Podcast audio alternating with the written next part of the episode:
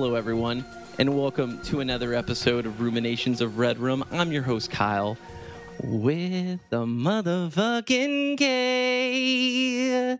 And today we have two special guests one returning and one who's new to the show. The new guest is the host of the Retro Futurist Culture podcast on the Ruminations Radio Network, Hoptimus. Hop, how you doing? I'm doing good. Thanks for having me on, man. I'm I'm excited. I love your show. It's good stuff. I appreciate that. This has been a long time coming, man. Right. well, it's finally happened. And uh, so, first, before we get into anything else, um, please tell the audience about your podcast, what you do, and what you're about. Uh, all right. Well, um, the retro futurist culture is an exploration of pop culture themes that have to do with alternate timelines, time travel, alternate history, um, all kinds of fun stuff like that. And and I can kind of make anything work to that advantage. But mostly, we're talking about movies that tried to predict the future before the future happened, or movies where they talk about alternate timelines and alternate themes. Um, it's just fun stuff to explore and uh, i just i had to give myself sort of a guideline otherwise i could just ramble on about anything on a show yeah. so i made myself have this particular category that i find fascinating and uh, it's been fun picking out subjects to work on which is it, really it gives you a lot to play with but it just gives me a lens to focus it through so yeah, kind of awesome. fitting since we're in a, a, bizarre timeline right now ourselves. Yeah, so yeah, we're on we're on the six one six B timeline right now. so fair enough, fair enough. I actually just listened to the uh, Transformers the movie episode. Oh, never oh, that seen. Was, that was yeah, fun. I, have never seen the episode, but just hearing you go or the uh, the film, but hearing you guys talk about it actually made me want to go watch it. And I saw it at Zia Records, a 4K version and a steelbook, and it looked pretty dope. Not gonna lie. I've been tempted to buy that 4K, but I don't own it yet. I might pull the trigger on it. But um I won't ask what your favorite sci-fi movie is of all time unless you have like a for sure answer. Oh, oh I do. do? Okay. I do. Okay, what is it? Blade Runner Final Cut. Blade Runner Final Cut. Great, great film. Do you like the sequel? 20 Yes, I do. That's, those are going to be on an episode at some point. I just wanted to make sure I I do it right. That's awesome. And we're going to break you in in a second with some uh, horror questions. But first, we also have Mitch, our Lord and Savior, the uh, host of Ruminations from the Red Room podcast, and also the founder of the Ruminations Radio Network and the blessed editor of your cast, Ruminations of Red Room. Mitch, how you doing? Hi, I'm doing well, man. Thanks, thanks for having me on. Uh, I love the the Resident Evil. I love the ruminations of Red Room, man. I, I love, love the Resident Evil. I love the Resident Evil. it's like he loves the Google. I love the Google. I'm glad you're back on. When is the last time we had you on? What episode? Oh man, it? it's been forever. And then of course you uh no, we won't talk about that about all the episodes that well, you chose to purge. behind the scenes action going on, but no, it has been a little while. It has been a little while, man. And as someone who lives the goth life, um, I you know I love this podcast. I love horror, and I'm glad to be here chatting about it. I appreciate that, and I'm glad you're back on. Hop, what is your first introduction to horror that you could remember? Oh God, that I can remember. Mm-hmm. So, I'm at that age where I was a little kid during the '80s, and horror movies were just starting to like get really popular.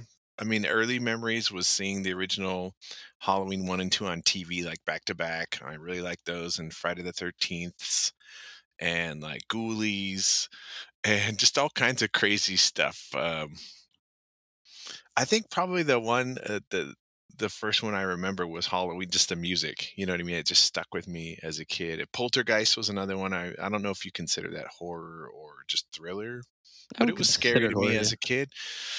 Um, in the Friday the Thirteenth movies, I got caught up in the story of Jason Voorhees, and I thought that was pretty cool. Um, the first Hellraiser I remember seeing when I was about 11 years old, and it scared the crap out of me. I loved your Hellraiser episode, by the way. That was good stuff. Um, so yeah, I mean, I just kind of, you know, it was on cable, and this was this was the uh, latchkey kid era where you could watch whatever you wanted, and your parents didn't know. That's awesome.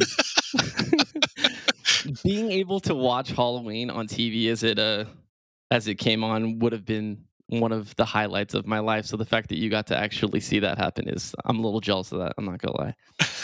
um, and then okay, so you grew up with the greats. You're blessed to be able to grow up during that time frame. What is your favorite horror property if you had to pick one? It could be games, movies, Oh, comics. Oh, anything, dude, any horror property. Damn. You know it. It might actually be what we're going to talk about right now. Come to think of it, like Whoa. the Resident Evil. yeah, because I really love the games. I really love the games. Um, I also really, really love the George Romero zombie movies. Those are like my all-time favorite zombie things, and Resident Evil pays such homage to those. And then I just love Halloween by John Carpenter, and I'm loving the new Halloween trilogy that they've been doing working with him. So those would be my three, I think. That's awesome. Okay. Um, I heard that Halloween Kills might be one of the greatest films. Mitch already made that joke. Mitch already made that joke. I loved it. And also with us today, we have my baby boy, the new blood. Brendan, how you doing? Uh, I am fantastic. A little bit cold. It's about uh, 15 degrees here. Uh, absolutely freezing. But otherwise, I'm uh, I'm doing all right. Just uh, cracked open a nice can of liquid death because I'm a little hungover. So you know, Have you Fire. guys? Has anybody else drank the liquid I've death yet? never heard of this. Yes. Okay, it's like canned water that's supposed to look like beer. So when you're at parties and shit and you're not trying to drink, you can blend into the crowd without getting like chastised by people. But it does happen to be very delicious water. it does. And and uh, like I was telling you earlier, Kyle, uh, I just found out that they make flavored, uh, flavored This packaging is legit. it looks Yeah, it like is. some cheap liquor packaging. exactly. But my my my favorite thing is on the bottom of each uh 12 pack there's like limited edition art. Um and some of that art is just super dope. I've cut it out and put it up on my walls. It looks a little trashy, but I'm I'm obsessed with it right now. So Awesome. Awesome. What have you been uh viewing, playing lately? uh, I've been playing a lot of Deep Rock Galactic, which is pretty much uh Starship Troopers meets Minecraft. Um Interesting. Yeah. You've Uh, almost sold me on this. I got a few friends playing it. I've never heard it described like that. it's fun. It's uh I wouldn't consider it a great game, but it's like uh nonstop action and um I play the scout, which makes it a little easier for me, but there's uh there's some really bad mechanics of the game, but otherwise it's uh it's it's it's pretty interesting. I'd say give it a shot. Okay. okay. Um and uh Payday 2 downloaded I- that. Been I playing just that. downloaded that as well. I know you said you were going to play with me and then you ghosted me, but that's okay. Yeah, you know, it's it's gonna happen. Yesterday was my birthday. I had to, you know, spend some time Oh. with the lady. So Happy belated birthday, sir. Thank you. I Yeah, appreciate happy it. birthday. I appreciate it. I appreciate it. Um, now I gotta ask because you gave it a pretty low rating on Letterboxd. Brendan, tell me about your thoughts. Just quick, you know, elevator pitch thoughts of the butterfly effect with Ashton Kutcher.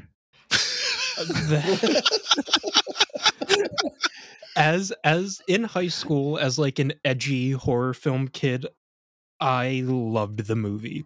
I thought it was so cool and so fucking great. And then I rewatched it the other day and uh it just feels like edgy trash. Like they tried to do the edgiest shit they could just to try and make it stand out so that people didn't realize how bad of a movie it actually is. Um, and I think that my what did I say? Oh, uh, this movie feels like what I assume a right wing Reddit user's take on mental health would be. Interesting. Interesting. I have not seen that movie in over 10 years. So there's very little I remember about it. But I also remember seeing it when I was very young and thinking it was like rad as hell. And it had the dude from that 70 show in it. So, Yeah. um, okay. and I, I also I watched the second one right after that. Oh, I saw that. Um, and your uh, heart. I didn't think it could get worse than the first one, but I was wrong.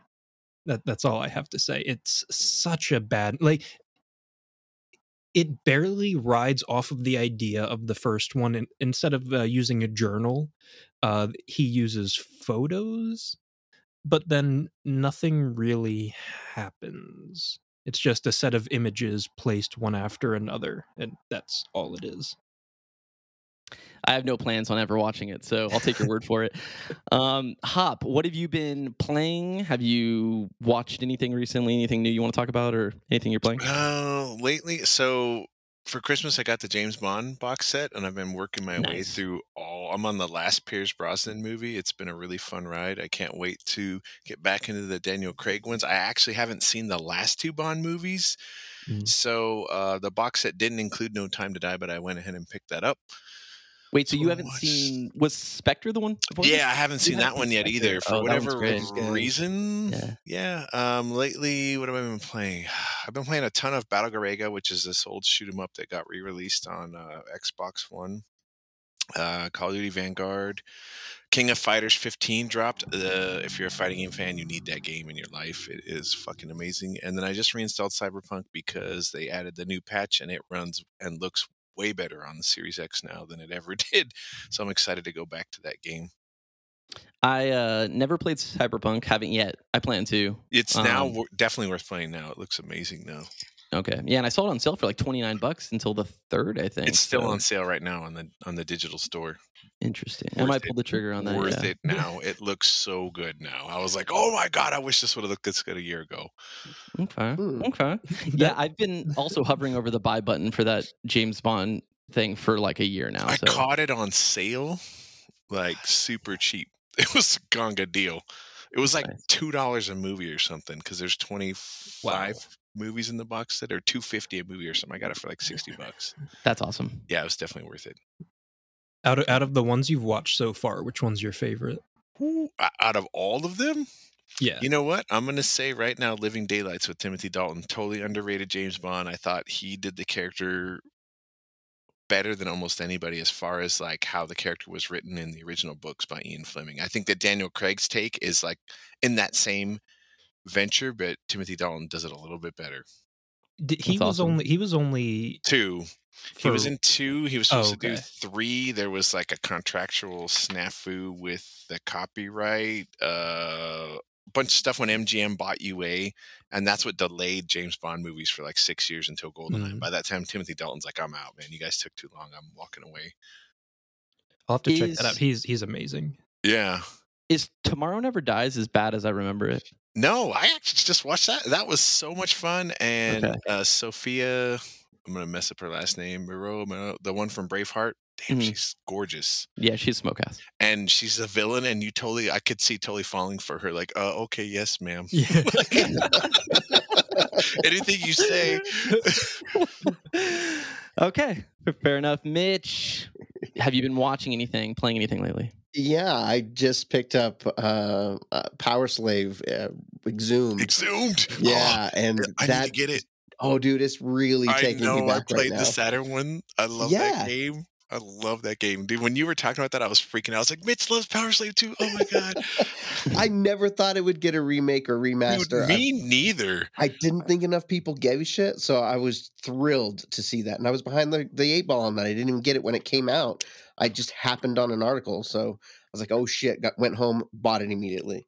I'll go Love out on a game. limb and say a lot of people probably haven't heard of that game. Um, what's the elevator pitch on that game? Um, it's first person action adventure in Egypt, um, with a little bit of a horror like Yeah. twist to it, Okay. uh, and then it's got this really over the top, silly uh, voiceover from like the movie guy. The movie did like all the '90s era uh, world trailers yeah. One man, one cigarette. It's just you and Tomb Raider and Indiana Jones, and you're going in alone. Just the way that it sets it up is like an old, uh, almost like a tabletop story, and like your admission. You know, it's just great puzzles, and the artifacts that you collect to go back levels has got that very Metroidvania style vibe, and man, and it's just really It was stuff. it was metroid prime before metroid prime came out Yes, mm-hmm. yeah Yo, you got me sold on this shit. Not gonna lie. dude, It's on Xbox. It's Yep. sick. Interesting. Sick. Okay. Egypt horror Metroidvania, horror, yeah. all those things, dude. I'm in. Just you're gonna have to set your expectations. The graphics are like classic kind of Doom, Oh, yeah, Kind of- that's fine. Yeah, that's or like Ion Fury. If you played that, it's similar to that. fine. but it moves fast. Uh, great weapon selection. The power ups are killer. Uh, yeah, it's good stuff. Okay. Cool map. Check it out. I'm going to check it out after this cast. Um, I have been working a lot, so I haven't been able to indulge in a whole lot. Mulholland Drive, guys. Oh, Mm. I saw that you finally watched that. I was like, Yeah, about "Holy time." crap! For the first time. I don't know why I was going into this movie expecting for my mind not to be totally fucked and like raped. But um, yeah, it was. No, uh, no, no, no, no. You don't sing that. We sing. It feels like the first time.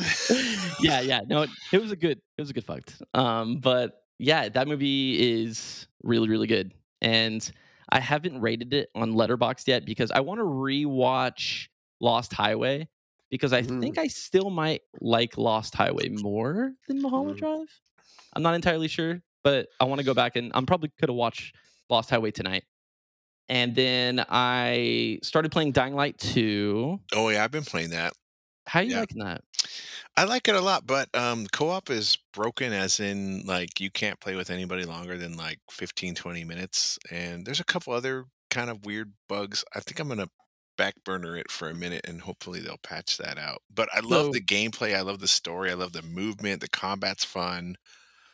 yeah i i kind of put it on the back burner as well i think um for a few different reasons i don't like the style and the setting of this game as much as the first one i really kind of miss the the like the first game had a way more interesting um setting like the city Oh, okay, and, well, and protagonist Yeah. the soundtrack was also better. They gave off like this very 80s synth rock, like Day of the Dead vibe. And Yes. I Yeah. think they Um, yeah. the second one has has a Mm. very Carpenter esque synth kind of soundtrack. It's just kind of pushed down a little bit. I think you don't hear it because there's so much activity going on in the game. yeah, it's pushed way down. And I don't think that the um like the overall city is as varied as far as like the terrain that you go you, over. you haven't got that far. It gets yeah it, it, it does open up. yeah huge Okay. huge. Is it I as hard as like- the first one?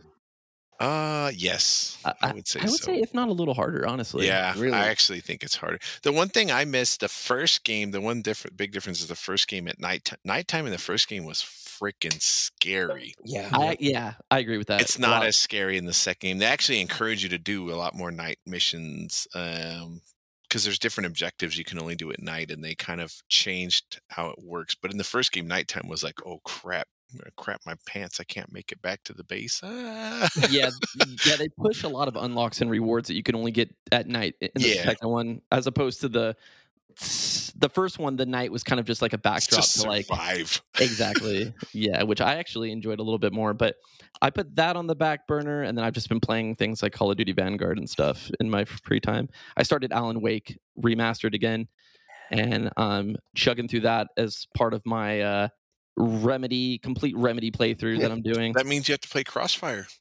Yeah, no, I'll pass on that.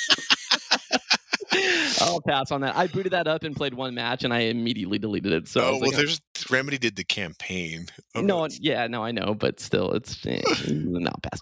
Um, and then lastly, I did watch the first episode of uh, Peacemaker last night. Ooh, I've been meaning to. Yeah, have so you checked that out? good. Is it? That's what I hear.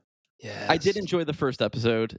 It was, I mean, it's James Gunn, so it it was Mhm. well directed. It was it was written by him as well, so it was a good episode. It gave me um very much uh what's the Amazon Prime superhero show? the boys. Boys. Boys. It it's very much the, like it feels like the boys a lot as far as uh the tone and the grittiness of it, but um I'm enjoying it as far as the first episode goes. So, well, today we are covering Resident Evil Welcome to Raccoon City, a 2021 film. But we're going to do a little a something a little different with the time machine since this movie just came out last year and uh, we're going to go back to the year that the original Resident Evil came out, 1996. 96. Yes. And that was for the original Sega Saturn, um, I, the only Sega Saturn. Um, uh, PlayStation first, technically. was it? I thought it was Yep. Sega Saturn first. Nope, PlayStation first. Oh, I, I I trust you on this one. Um, future Mitch, hit that time machine, please. All right, guys. So we're 1996. So we're going to go over the top five highest grossing movies of that year. Uh, you can chat about them if you'd like. If you have anything to cover, f- feel free. Number five is The Nutty Professor. The Eddie I- Murphy. Number five, guys. Number five. Not up there as far as Mighty Murphy films go, but number four is The Rock. that was a great movie. Ooh, That was a great good fucking time, movie. Good time. I actually just bought that recently from yeah, my that's a great movie. physical I- flex collection. Fuck, man. I used to watch that on TV all the time. Right? Yeah, all the time. Uh, number three is Mission Impossible. Tom Cruise starting off the reboot of Mission? Impossible. That first one was great. Yeah. I agree. I agree. Number two is Twister. Yes. It's a fun movie. I a fun movie. It's one of those movies that when it's on. TV, you just watch it and you're just like, oh, this is fun. you just stop and watch it. Yeah. That's what you Yeah, it's always on Bill like Paxton, man. come USA on. or something. Yeah, you who Bill Paxton, Helen Hunt, Philip Seymour Hoffman. Yeah. Yeah, the uh, cast is Ha- great. Cary Elwes. Yeah. Like, Can't beat the cast. No. oh my god, no. Who's the main guy? That's Bill also Paxton. from. Or no, oh no, I'm thinking of the guy from Jurassic Park. What the hell? Sam his? Neill? Uh, Sam, Sam Neill. Neill. Yeah. who yeah. Was who auditioned to be James Bond at one point. Oh, Oh, I, I feel like he would make a good James Bond. Yeah, I guess It- everybody did in his except the producer who picked uh, Pierce Brosnan instead. Yeah. and the rest is history. Yeah. And then number one was Independence Day. Ugh. oh come on! I no, Oh, you come don't on. Independence Not really. really? It's kind of a terrible movie. Yes. New guy is now my new best friend. Damn it! Okay, hold on, hold on. Because I remember watching this when it came out. I loved it. Saw it in theaters. Of course, the world freaked out over it. But like, why? Like, why don't? Like, why do you think it's a bad movie? I'm not saying it's a bad movie. It's just I don't know. It was just so formulaic and cheesy, and I'll give I it just- cheesy. I just yeah, I don't know. Something about it just I just didn't like when it came out, especially when it came out. They're like, "This is the new Star Wars." I was like, "You know what? Fuck you." Oh, God. That's I was like, why. no, no, no, that's no, no, no. why. Yeah, Yeah, that's why you don't like it. yeah, pretty much. that that reason alone. Um, What I, was had- I saw it six times in the theater. Six times. nice.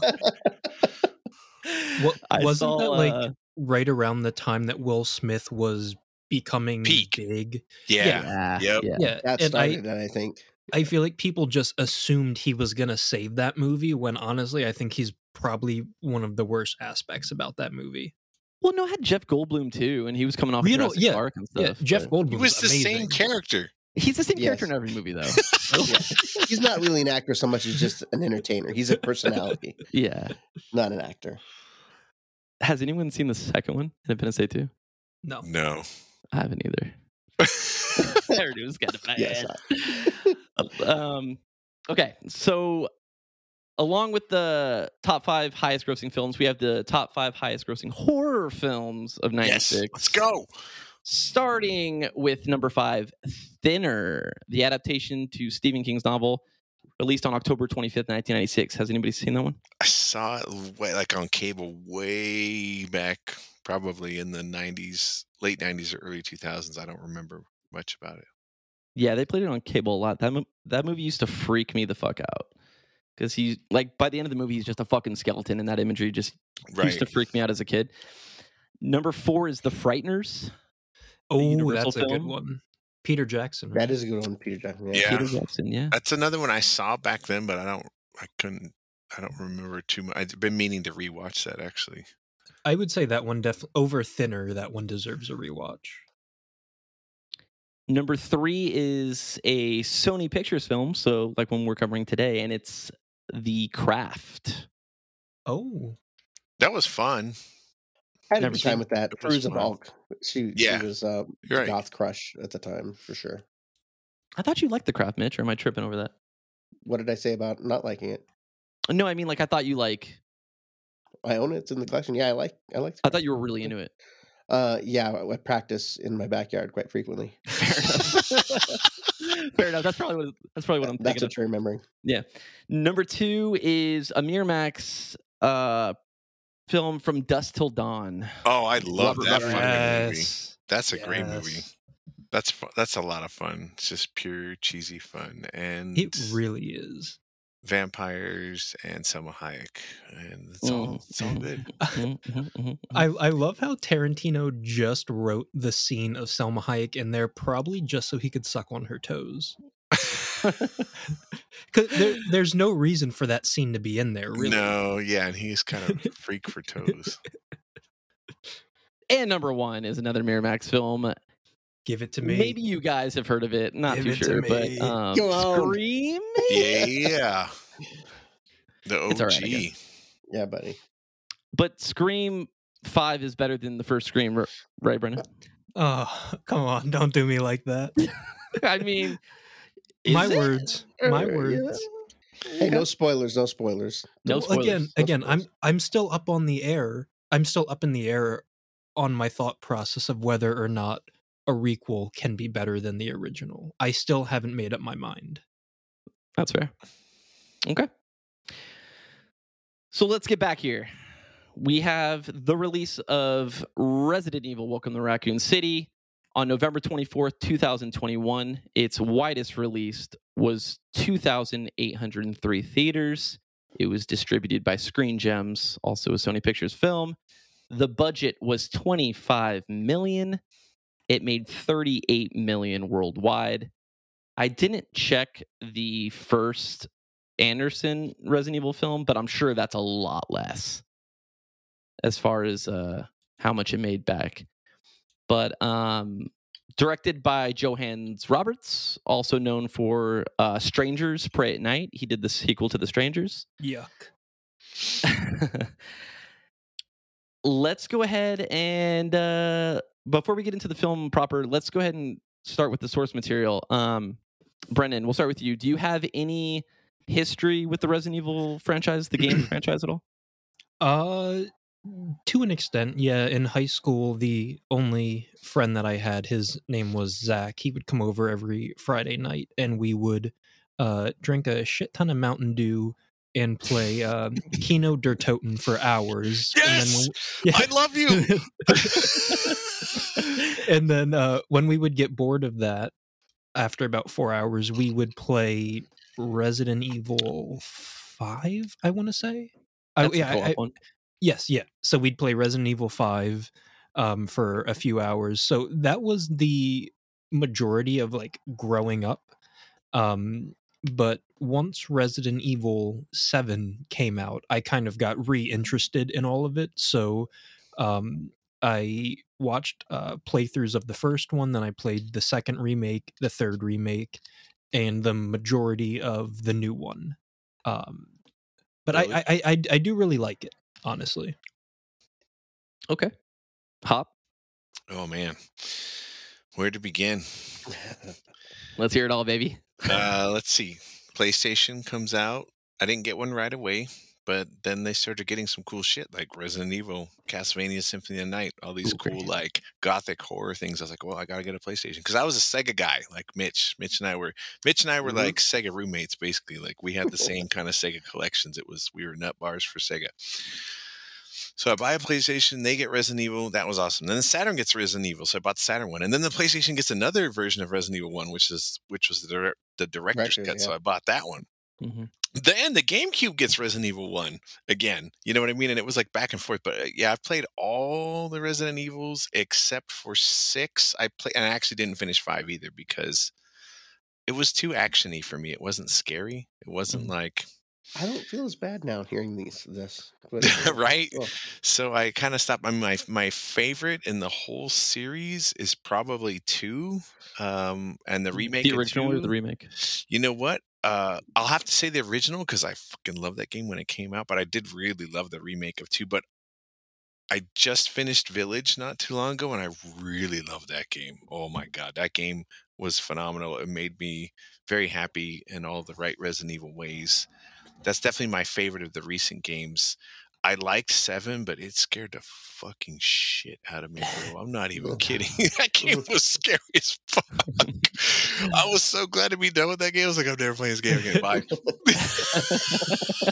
So, so what you're saying is you didn't do a knife only run through of it. Fuck no, dude. Are you nuts? oh, I did. Of seven? Yeah, Oh, that's nuts, man. No way. You can speed run that one now, can't you, Kyle? Yeah. The fastest I've beaten that game, I think, is like an hour and twenty eight minutes. That's awesome. Oh my god! I could be wrong. Through the boat? You got It's through the really ship like close. that? Yeah, Holy it's really close to shit. like in between like an hour and twenty to like an hour and maybe Are thirty you using like Come turbo, visit and play it turbo for me. Wait, what's up? Are you using like turbo triggers to do that? Like, how are you?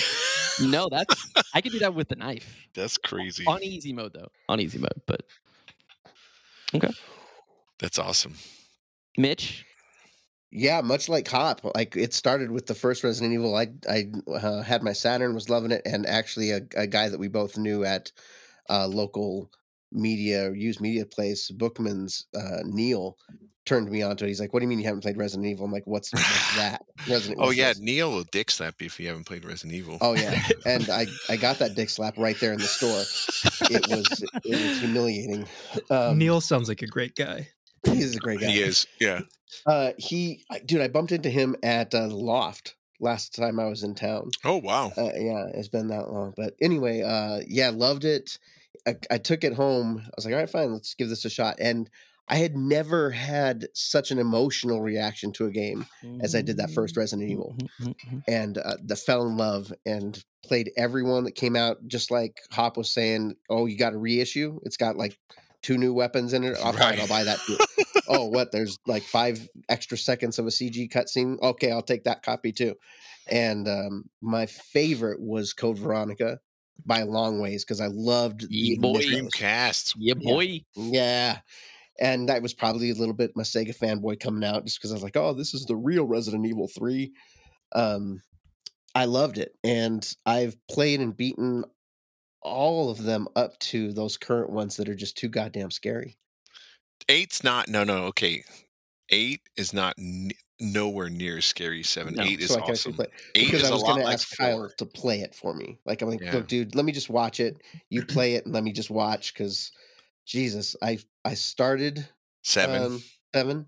Yeah, it's and yeah, it was scary, dude. Way too scary, man. I'm okay, it I'm out. was So- way too real for me. I was like, nope. I'm, I but I but I powered through it, dude. I did. I was starting to. I should have. I should have made it all the way through. So dude, there I'm was a fan, one man. one day I was playing and I screamed so loud. My wife was like, "What the hell's going on in here?" I'm like, "Sorry, it's crazy. This crazy old lady trying to burn me alive." Oh shit. yeah, But so I, the- I've told the story before um, on the cast, but I I mean this is where everything started for me for zombies and everything. Yeah. So not just gaming and Resident Evil, but just zombies in general and horror. Um, I was obsessed with the original trilogy, one through three. The first one I played was two. I was about ten, and then I I, mean, you went. couldn't have picked a better game to start with. As as good as one was, two was way better in every aspect as a game. Yeah, and at the time I was so young, I didn't have you know disposable income or anything, so I just played w- whatever I got. And um, one year I got as a gift, I can't remember if it was like Christmas or a birthday or something. I got Resident Evil Two as a gift, and fucking changed my life completely. Like literally changed Nice. my life. And uh, after beating that, like I like I used to be so obsessed with Resident Evil Two as a kid that I would uh, take blank tapes and put them in the VCR and hit record every time a cutscene happened so I could rewatch all the cutscenes without having to play the games. I made like a little Resident Evil 2 videotape.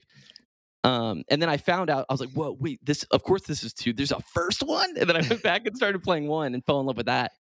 And um, two is probably my favorite as well, the original. But I will say, what broke through the other games, I would like, I, I would, I might say Resident Evil 7 is my second favorite Resident Evil game. Dude, it's good. It's just so fucking scary. Yeah, it's and- so good though. So, well, actually, to back up just a little bit more, um, because I was so young and the games transitioned from PlayStation to Nintendo, I wasn't able to buy a GameCube. And I remember selling my PS2 and my entire collection to get a GameCube just for Resident Evil 4 Whoa. because I was, you know, I didn't have a job. I was really young and it was like, you know, Christmas was ways away probably or, you know, that's like the console was hard to get.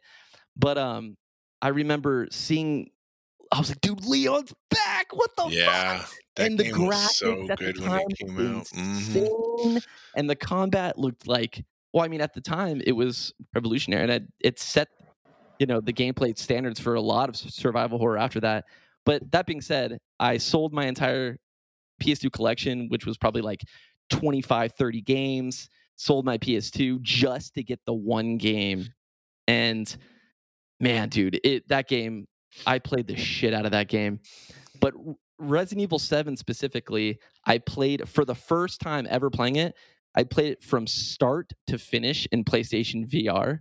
Oh and it was no! Are best- you are nuts, dude? Dude, dude, but for me, loving the series and loving just horror and getting scared, I was like, dude, you're telling me I get to be in this I get to oh, be in a Resident Evil for as like shit, dude. 10 hours. So like it was one of the I think it is the coolest experience I've ever had with gaming is playing that game for the first time from start to finish in VR. It was dude, it was so cool. I'd have probably thrown up. God, it was so oh. cool. But um yeah. So that's where we're at now. And uh they just released Resident Evil 8 Village, loved it. Oh, Um, I loved Village. It's- Village reminded me a lot of Four, and I I loved it. I I had so much fun exploring that game. So much fun. So Yeah. good. and the lore they added to it too was really cool. And it actually you know, it made 7 even cooler. Yes. So like So you guys are selling me on it there when you add the the depth of adding lore and adding more to it because that's why I loved Veronica. I loved the extra story, the extra lore that went into the origins of Umbrella and the Ashford Oh, they and get- all those things. Yeah, they get more into that with eight for sure.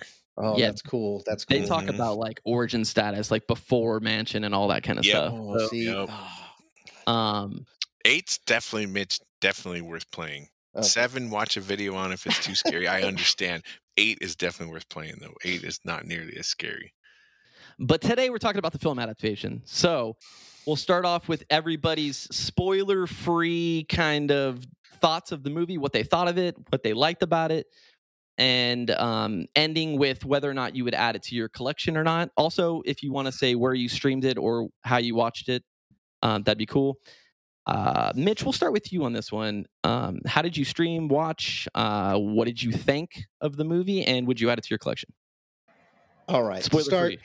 uh, spoiler free as best I can. I, let me just say that I am a Resident Evil fan.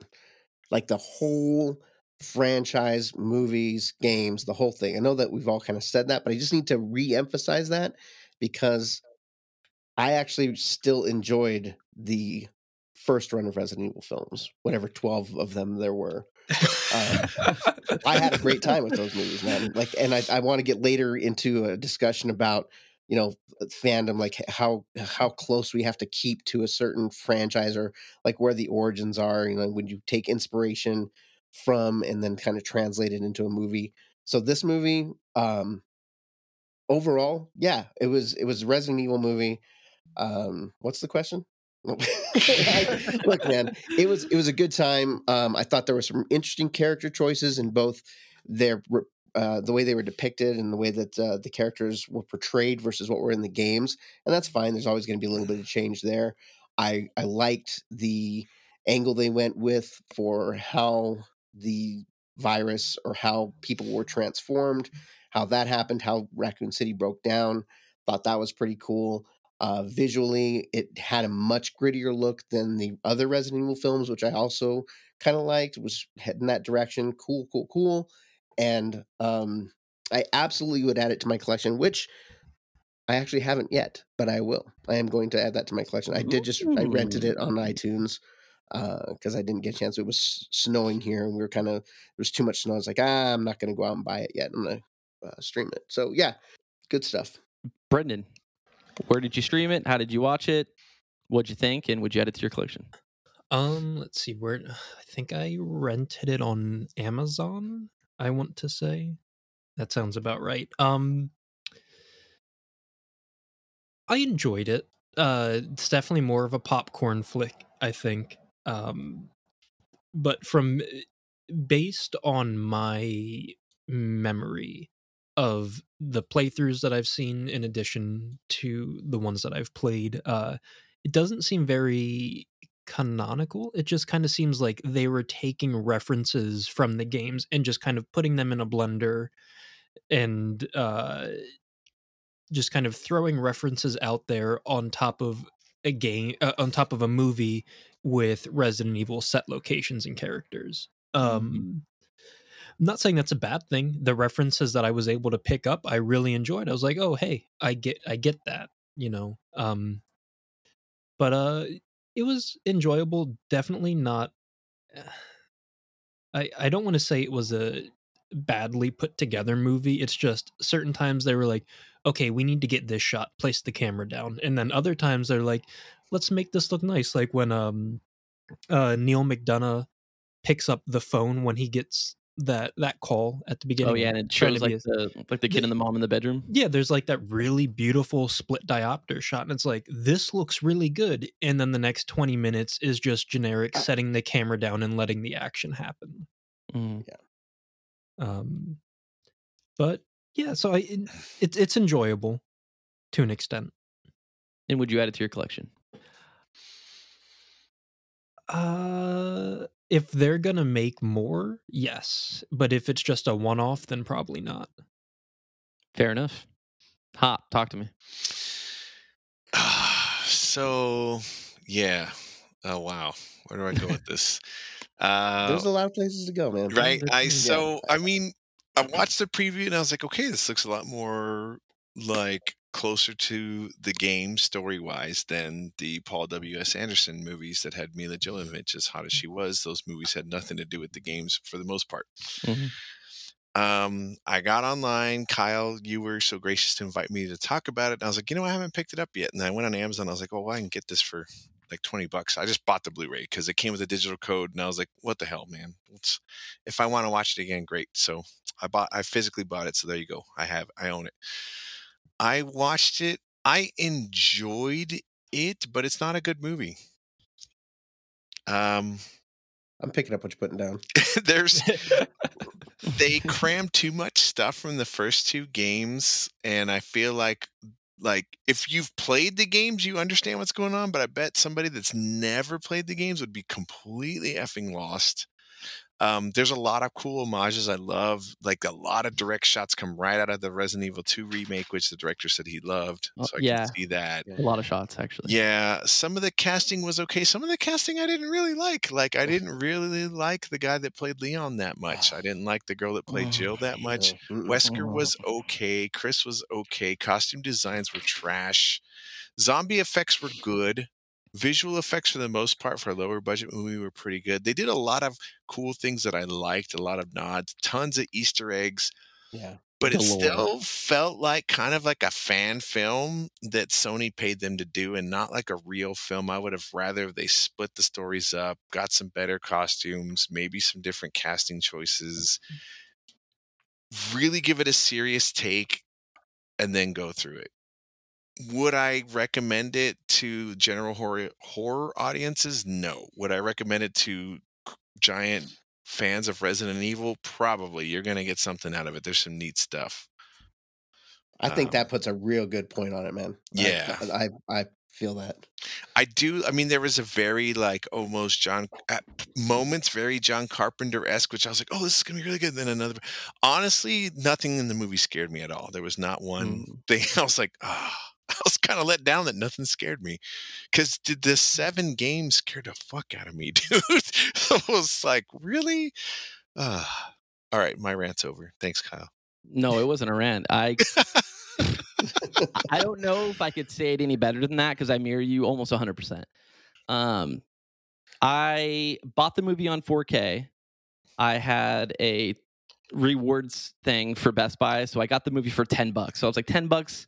I'm gonna rent it for 5.99 anyway. Fuck it, I'll spend the extra Right. four bucks and just buy it. That's kind of what I did too. I was like, ah, if I've rented, it, I might as well have watched it three times. I'll just buy it. Yeah, yeah, yeah. So I got it for for ten bucks on 4K, and I it's hard to not sound identically like you right now, huh? But I'll try. I'll, I'll try my best to sound a little different. Um, I enjoyed the movie. It was entertaining in some parts, but do I think it's a good movie? No, I don't. Uh, I think that there was a lot of the main. Oh, okay, so let me back up. The main problems I had with the movie were from a perspective of a Resident Evil fan. So I tried to detach my fandom as much as I could mentally while watching the film to see if I would recommend it to just a casual audience as a horror film. And I think I could.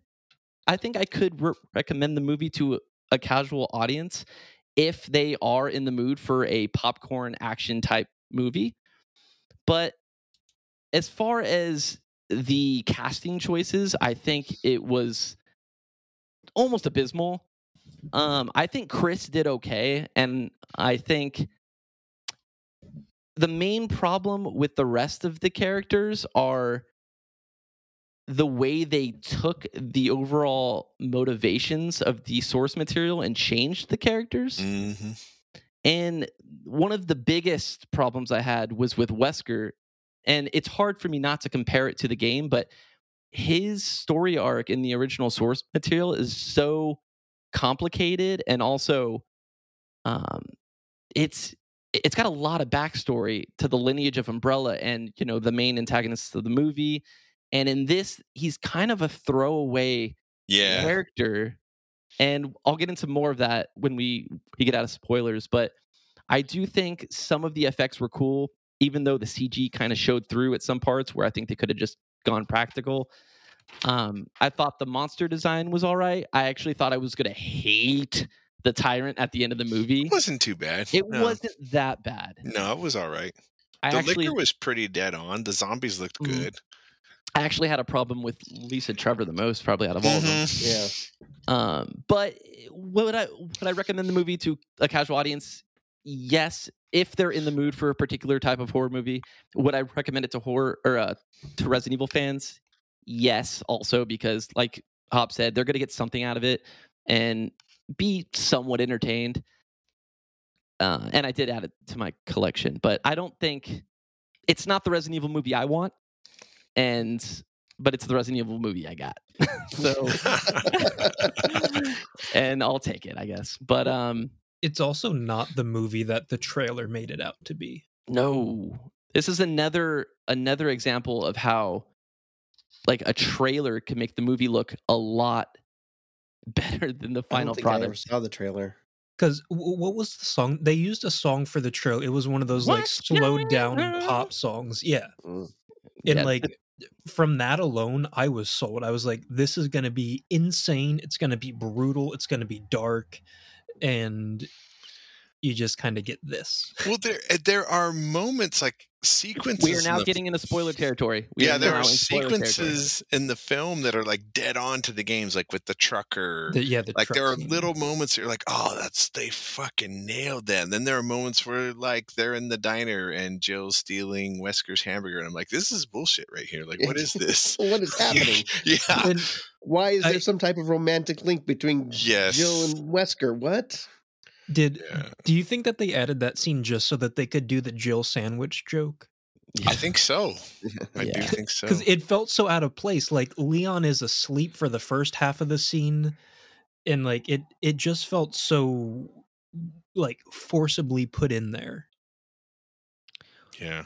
I want to talk about the setting, which is Raccoon City. Now, it's going to be hard not to talk about the original source material, but there's also for people like Brendan who don't have a lot of history with Raccoon City.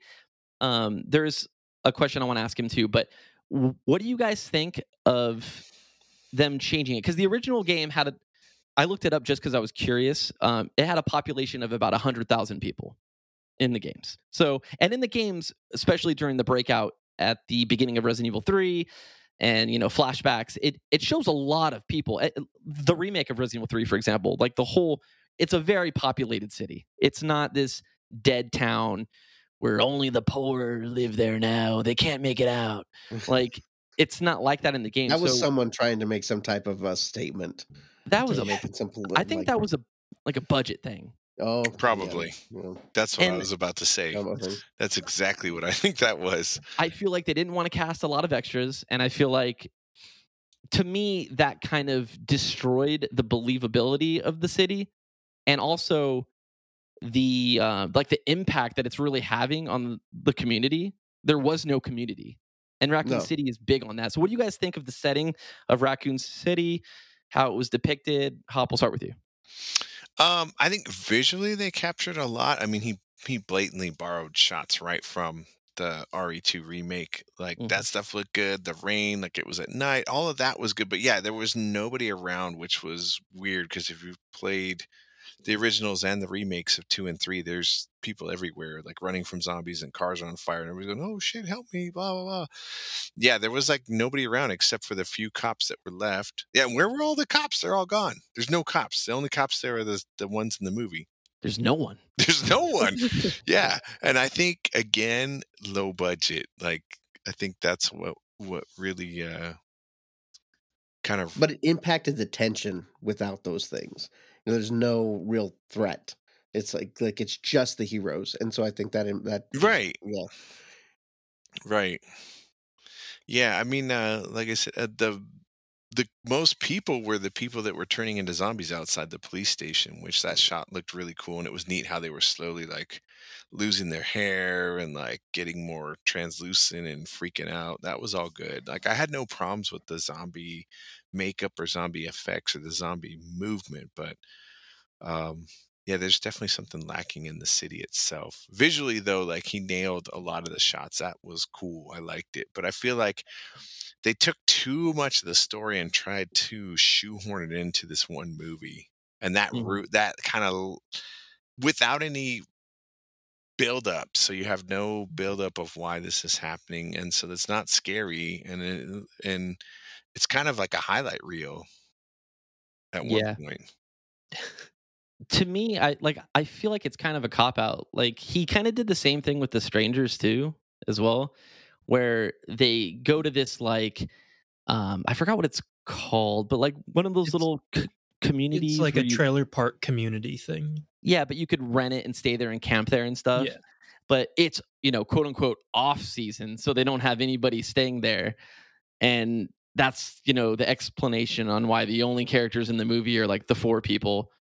And it feels like he did the same thing with this. He kind of changed the entire story structure of the setting to fit why like the narrative on why there would be nobody in the town. Not a single person on the street not a single person driving in a car like just nothing. And i don't know. I i really that took me out of it probably the most in the movie.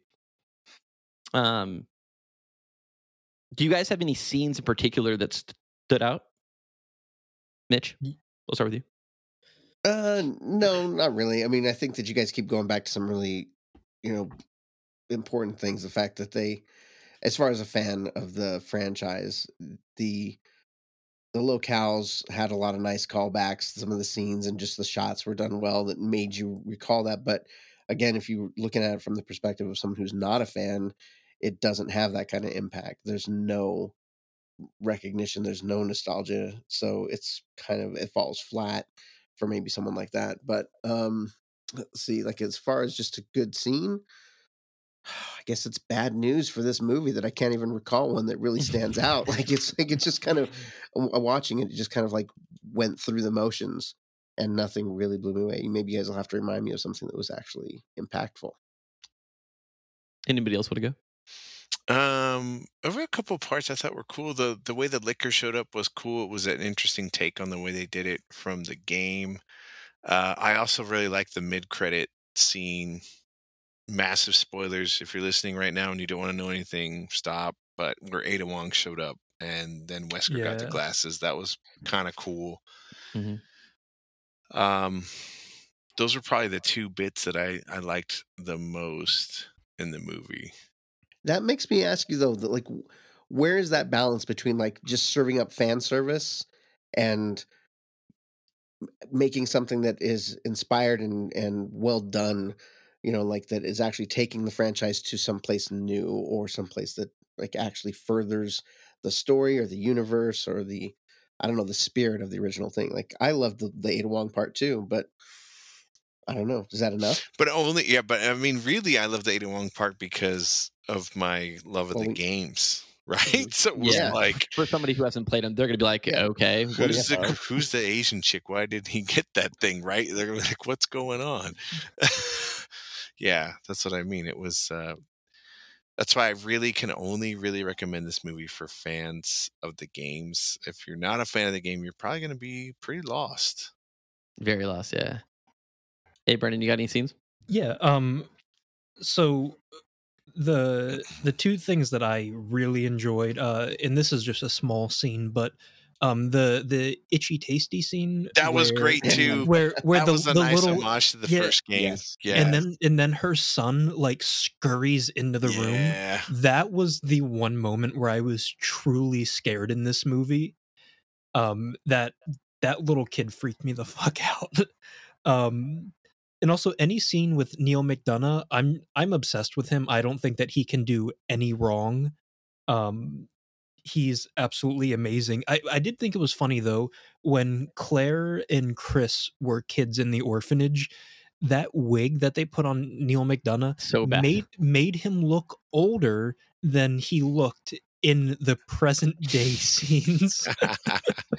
I just thought that at that point I was like, just let him keep his hair. Like the man hasn't aged in forty years in real life, so just let him take that on. Um, but uh, kind of going off something that that Hop said earlier, and uh, you just reiterated it. Someone who who hasn't played the games would be so lost, and I think that that's most prevalent in the Lisa Trevor character right. um that felt like such a throw because if i'm correct in the game she's an antagonist right So in the game, she's only in the Resident Evil 1 remake that appeared on the GameCube and got Mhm. re-released to newer consoles. So she's only in the one game and it was a part of the remake. And she is an antagonist. Yeah, she's like an experiment that lives under the mansion and she's she's only antagonistic because of her history and what's been done to her. But originally she was, you know, just a normal person. But yeah, no, she's she's a bad guy. yeah so which is why i thought it was weird that that they turned her into a protagonist Like a more sympathetic character. Yeah. Yeah. Yeah. Because, like, we're watching a horror movie. We really don't need that. Like, I want to see this character try and fucking kill Claire and Leon. Or, yeah, yeah, that's who, yeah. Um, so I, I thought that that was weird fan service because it didn't quite go along with what you were to expect of that character. That happened to a lot of the characters in this movie Yeah. though like Can I just added- say, like, the guy that was Leon was basically Carlos, but with a different Yeah. name? They, like, when I totally saw him, I messed that thought he was gonna be. Yeah, what's Right? that? did my boy leon dirty in this Right, I did not really care for that casting at all. I also thought that Joe was was miscast. The other ones I was okay with. My biggest complaint was the costume design looked like it was out of a high school play. Like the stars looked so uniforms were really bad. I was like, oh my gosh, wow. yeah so like leon he's the hero of resident evil 2 he's you know the cream of the crop in you know the police academy uh t- top of his class he, he- goes to He- He's a Raccoon dunce in this movie. Badass in four. Badass li- literally badass in four he they make him a joke in this Yeah. and i don't know what the creative choice was behind that well, they were like, "Oh, he's the rookie," blah blah blah, and I could sort of see that, but it was like too much. and then with wesker he's probably the smartest person in the games Mhm. he's he's the most intelligent intelligent person in this cast of characters and they made him like a i'm He- i'm just doing this to get out the, He should have been- dreams He should have been Chris. yeah. I think he would have worked better as Chris. For That's Resident. Evil One, Chris was kind of a meathead in Resident Evil One. Let's be honest. Yeah. Yeah, he was. Um Okay, yeah. So let's talk about also how they combine the narratives of one and two. Uh, do you guys think that they should have made two separate movies? Could they made could they have made one movie of just the mansion? I think Could- so. Could Yeah. they have Oh, drawn yeah. that out? What would have that like? What would that look like to you guys? Where I, I- would go? Yeah. I mean, I would go with like the city being maybe like a distress call and the stars show up at this mansion. And I mean, you think about like Night of Living Dead 1, almost the whole movie takes place in that house. Mm. I think they could have pulled off something like that. Yeah, I think the mansion part was probably the best part of the movie, in my opinion. It was the closest thing to the source material. Uh, it had really cool shots. Actually, like the uh, the scene where Chris is firing off the gun in the dark. Yeah. Yeah, no, that was great. Kind of like the muzzle flash is lighting everything up. I think. No, like, so I mean, the movie's cool. a great highlight reel for the games. It's just not Mhm. a great movie. yeah. they could have done a really great one of the things that I liked about the first game and could have been done with a film is you have a classic haunted house Yes. movie going Yeah, on yep. and it's slowly revealed that there's this sinister plot and company behind it and, have- Right. and then it turns into a zombie movie and that would have been a I would watch that again and again. Yeah, they could have easily separated these. I don't know why they wanted to combine the two, but it kind of left it for a messy, like rushed film. hmm Um, but the uh, truck scene where it crashes in front of the RPD and the zombie on fire walks out to Crush by Jennifer Page. Nothing. You guys got nothing for that? No love. Oh, I No like that? no, I like that too. I said that in the beginning. That was one of the coolest. Like, hey, we borrowed this directly from the game shots. Um, Yeah. Really liked the introduction of the zombie dog in this and Yeah, that was pretty him, that cool, was a, a cool move. I liked it. Yeah. Um, another scene I enjoyed was the uh, one where the police chief Irons was at the roadblock and they were actually showing like a presence there. Right. It There were actually other the people in the movie.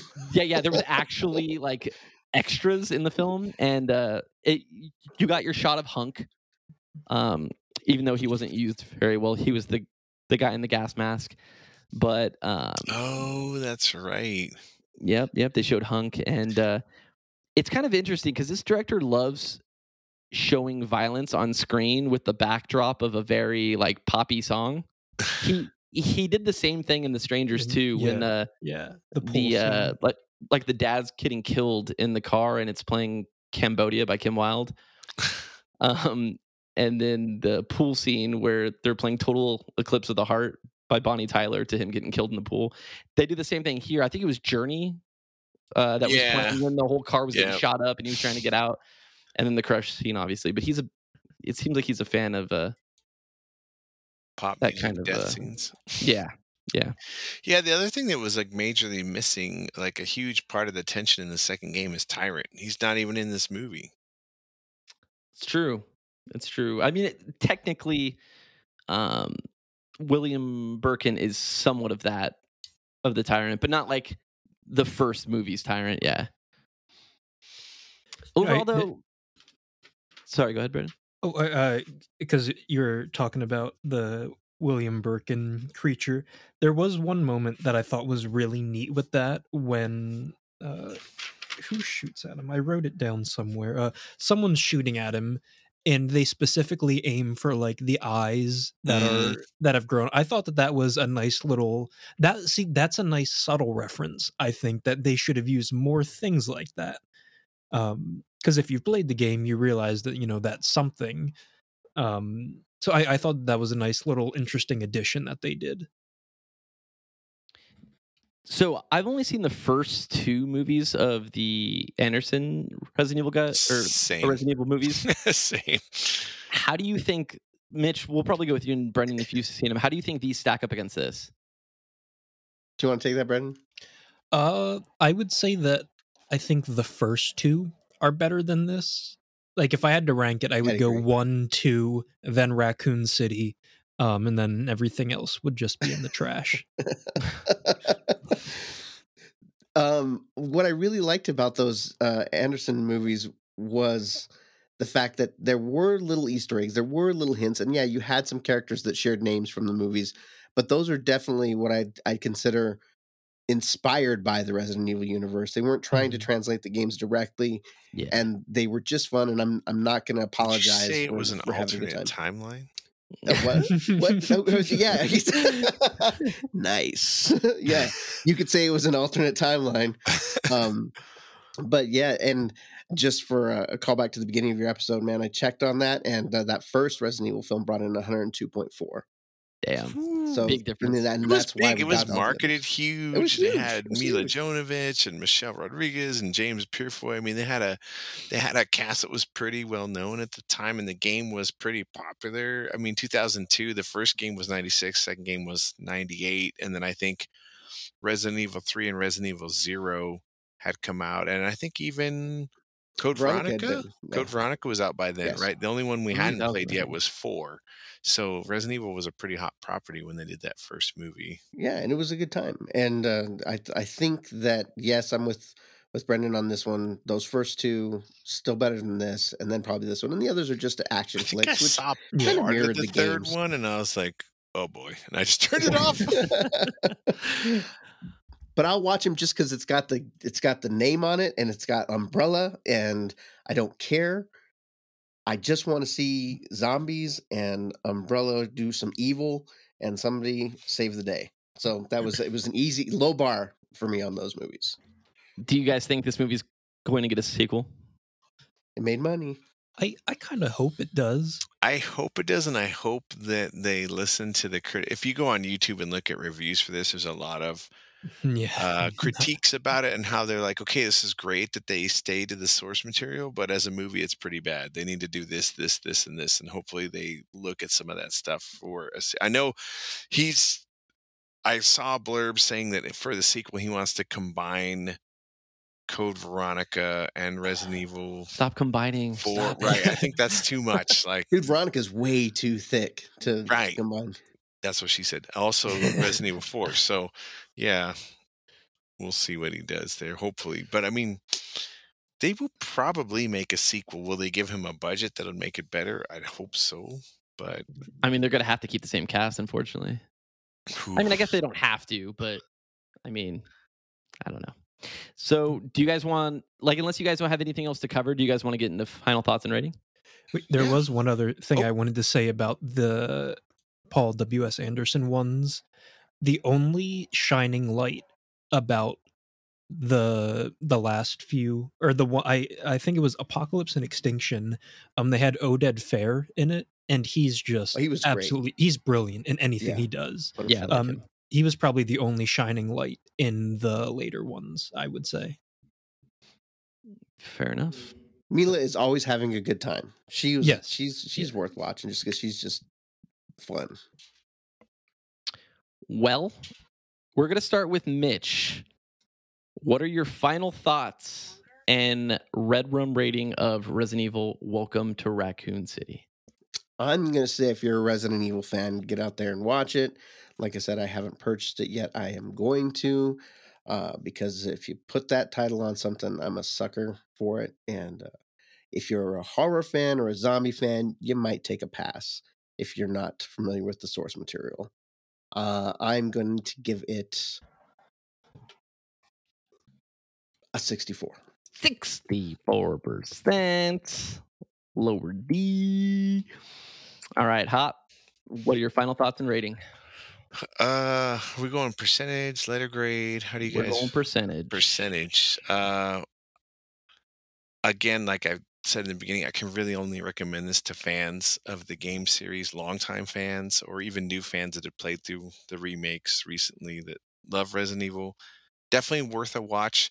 I don't think it's worth a own. I would say rent it or wait for it to come onto your favorite streaming platform of choice. Um, I'm gonna rate it like let's give it a bare minimum C, seventy percent. 70%. Yeah. I'm an old hopster. Okay. Brendan, final thoughts, review. Uh, so just to reiterate what you actually said earlier, Kyle, where you tried to watch the movie and detach your fandom from it, as someone who appreciates Resident Evil, but isn't, you know, I'm not the most familiar with it. It was very difficult to separate the film from the constant barrage of references. Um, but I'm going to give it an extra five points because of uh, Neal McDonough's piercing blue eyes. Um, so I will give it a 65. 65%. I'm seeing a theme here. All right. Um, I enjoyed the movie. It was entertaining. I'm glad I own it being a Resident Evil fan. It's nice to have it alongside my other Resident Evil films that are the animated movies or the CG movies. Um, I, I again with Mitch, I don't. I mean with Hop, I don't think I would purchase it if I wasn't a Resident Evil fan. But but I could recommend a viewing if you're just into action horror stuff. Uh, overall, I enjoyed it more than I thought, but it was a worse made movie than I thought it was going to be, unfortunately. I'm going to give this movie a solid 60%. That being said, the official Red Room score of Resident Evil Welcome to Raccoon City is 64%. So it's got like a low D. And I would say that's a good rating for a Resident Yeah. Evil fan. I would even go lower for a casual, but um, that is the final score. So we're going to end every episode how we do with your favorite game. Yes. Is it fresh? Is it rotten? I don't know. Is it fresh? The game where my co-host and guest guess the percentage of a film based on the description that I read. If they guess if the movie is fresh or rotten, they get uh, moved on to the next question where they guess the percentage, and if it's within seven percent, they get a second point. So, Hop, Mitch, I know you know, I know you're well aware based off the editing that you know how this goes. But Hop, so I'm going to read a description, and the Rotten Tomato meter is if it's 60% above, it's fresh. If it's 59 or below, it's rotten. So you have to guess if it's fresh or rotten based on the description. Okay. Okay. And it's, so it's, it's the, it's the game. it's the audience score. and we're going off the audience score of Rotten Tomatoes. And then if you get that correct, if it's fresh or rotten, you have to guess the percentage within 7%. Then you get a second point. So, fellas, are you ready? Sure. I'm ready. Are are they No. playing on Ian's behalf? No, they are on the board now at this point. Oh, okay. Number one Four teenage divers discover that the sunken ruins of a Mayan city are also a hunting ground for deadly great white sharks. With their air supply steadily dwindling, the frightened girls must navigate the underwater labyrinth of claustrophobic caves and eerie tunnels in search of a way out of their watery hell. Is it fresh or is it rotten? Uh. I'm gonna say Mhm. rotten. Yeah, I have no clue what this is. Genre is horror, mystery, thriller. Say fresh. Uh, I'm gonna, I'm gonna go rotten. Mitch gets the point. It is, in fact, fresh. Guess the percentage. Sixty-seven percent. Dog it. It is 68%. Yeah. thousand plus ratings, directed by your boy Johannes Roberts, the director of this film. It is 47 Ah. meters down, uncaged, the 2019 film. Oh. Mitch starts his debut with two points off the bat. He's already tied with Ian. over the year. I love it. I You hear love that, two e's? I'm I'm Fuck- sweating fuck you, over here. it. All right. it's just coming for you, dude. Ah, yeah, I know. Number two. I can't believe Ian's already tied with Mitch. All right, number two. Something is causing the dead to rise from their graves as flesh eating zombies, and cemetery custodian grows tired of killing them all for the second time. However, the town politicians won't listen to him, so he is on his own. One day, he falls for a beautiful woman whose husband has recently died, but their affair is tragically interrupted by zombies, sending him into a tailspin of madness and woe. Is it fresh or is it rotten? Fresh. You're stumping me today. Is it fresh? Is it rotten? I don't know. Is it fresh? Uh, I'm I'm gonna have to say fresh. I'm gonna go fresh as well. It is, in fact, fresh. You are all awarded a point. Guess the percentage. 75%. I was gonna go 72. Now with this, if everyone is within that seven point swing, everybody gets the extra point, or whoever's closest gets the point. Everyone Okay, receives an extra point. seventy. You all are awarded the point. It is 78% with 5,000 plus ratings. Genre horror, directed by Michel Savu, uh, Sa- Sa- Soavi? Soavi? Highest rated film is Fulci for Fake 2019. It is the 1995 film Cemetery Man. Uh, Never heard of it. Yeah, me neither. Heard of it, didn't see it. You guys all have two. Okay. Number three. After spending all the reward money from his first encounter with the giant man eating worms called graboids, Earl agrees to hunt more of the deadly creatures at a Mexican oil refinery for $50,000 each. Knowing that he cannot face the monsters alone, Earl recruits recruits Jesus, Bert, another veteran of the incident in Nevada to supply the firepower. There is only one problem. The graboids have now evolved to attack above ground. Is it fresh or is it rotten? I'm gonna go rotten. Yep, it's definitely. This was just covered on Dead Meat, actually. Uh, I'm gonna if go. it's the series I'm thinking of, I'm going to go Rotten too because only the Yeah. first one is great. Yeah, yeah, no, it's rotten. It is in fact rotten. You all are awarded a point. Guess the percentage. 51. Uh, 40, Forty-three. 45. You guys all are awarded a second point. Uh, uh, guess. Oh, oh, sorry. I- I'm distracted by the fact that you all are beating Ian already. uh, you guys all get awarded the second point. It is 46% with 50k plus ratings. It is directed by S.S. Wilson. It is Tremors 2 Aftershocks. yeah, which was really Yeah. bad. Okay. Graboids. Graboids. Number four. Sir Robert is behind schedule on a railroad in Africa, enlisting noted engineer Patterson to right the ship. He expects results. Everything seems great until the crew discovers the mutilated corpse of the project's foreman, seemingly killed by a lion.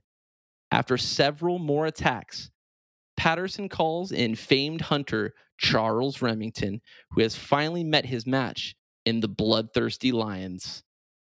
Is it fresh or is it rotten? Fresh.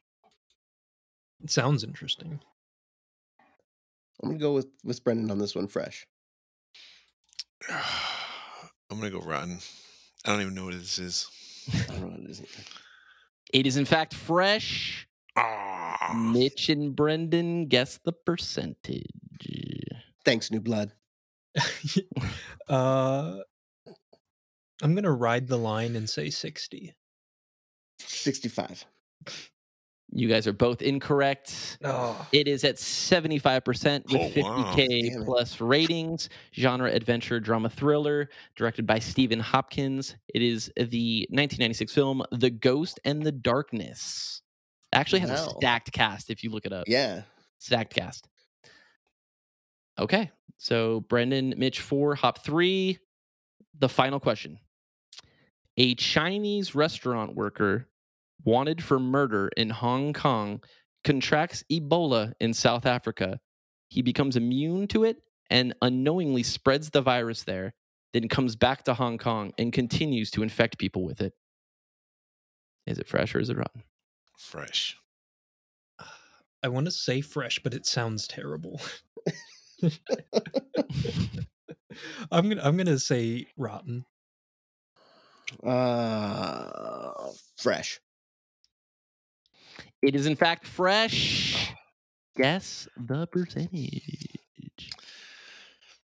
68. 70. Uh, you guys are both correct. It is in fact 69%. Oh, right, right in the there, Yeah. baby.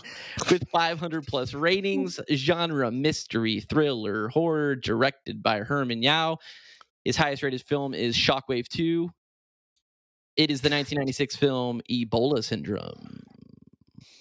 Heard of it, never saw it. So this week's winner is, in fact, Mitch. He is now on the board with one point. So we will continue to go throughout the year. And at the end of 2022, there will be a reward for the winner. If I get to be uh, on one more episode, then I can beat Ian. I was going to say, you're the only one behind him at this point, And he's done a lot more episodes. So, all right. That being said, this has been another episode of Ruminations of Red Room, the Jill sandwich of the Ruminations Radio Network.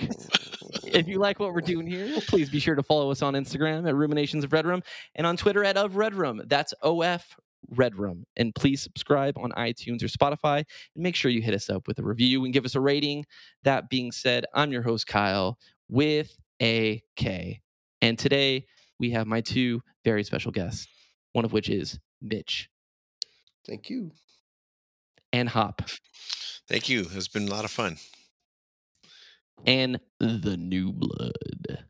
Since uh, Ian's not here to say it, uh, hope you have a terrible day. And hi to Mike from Alaska and to my mother. Hi, mom. Hi, Brendan's mom. And what's hey, up, Mike? Mom. Stay spooky, folks.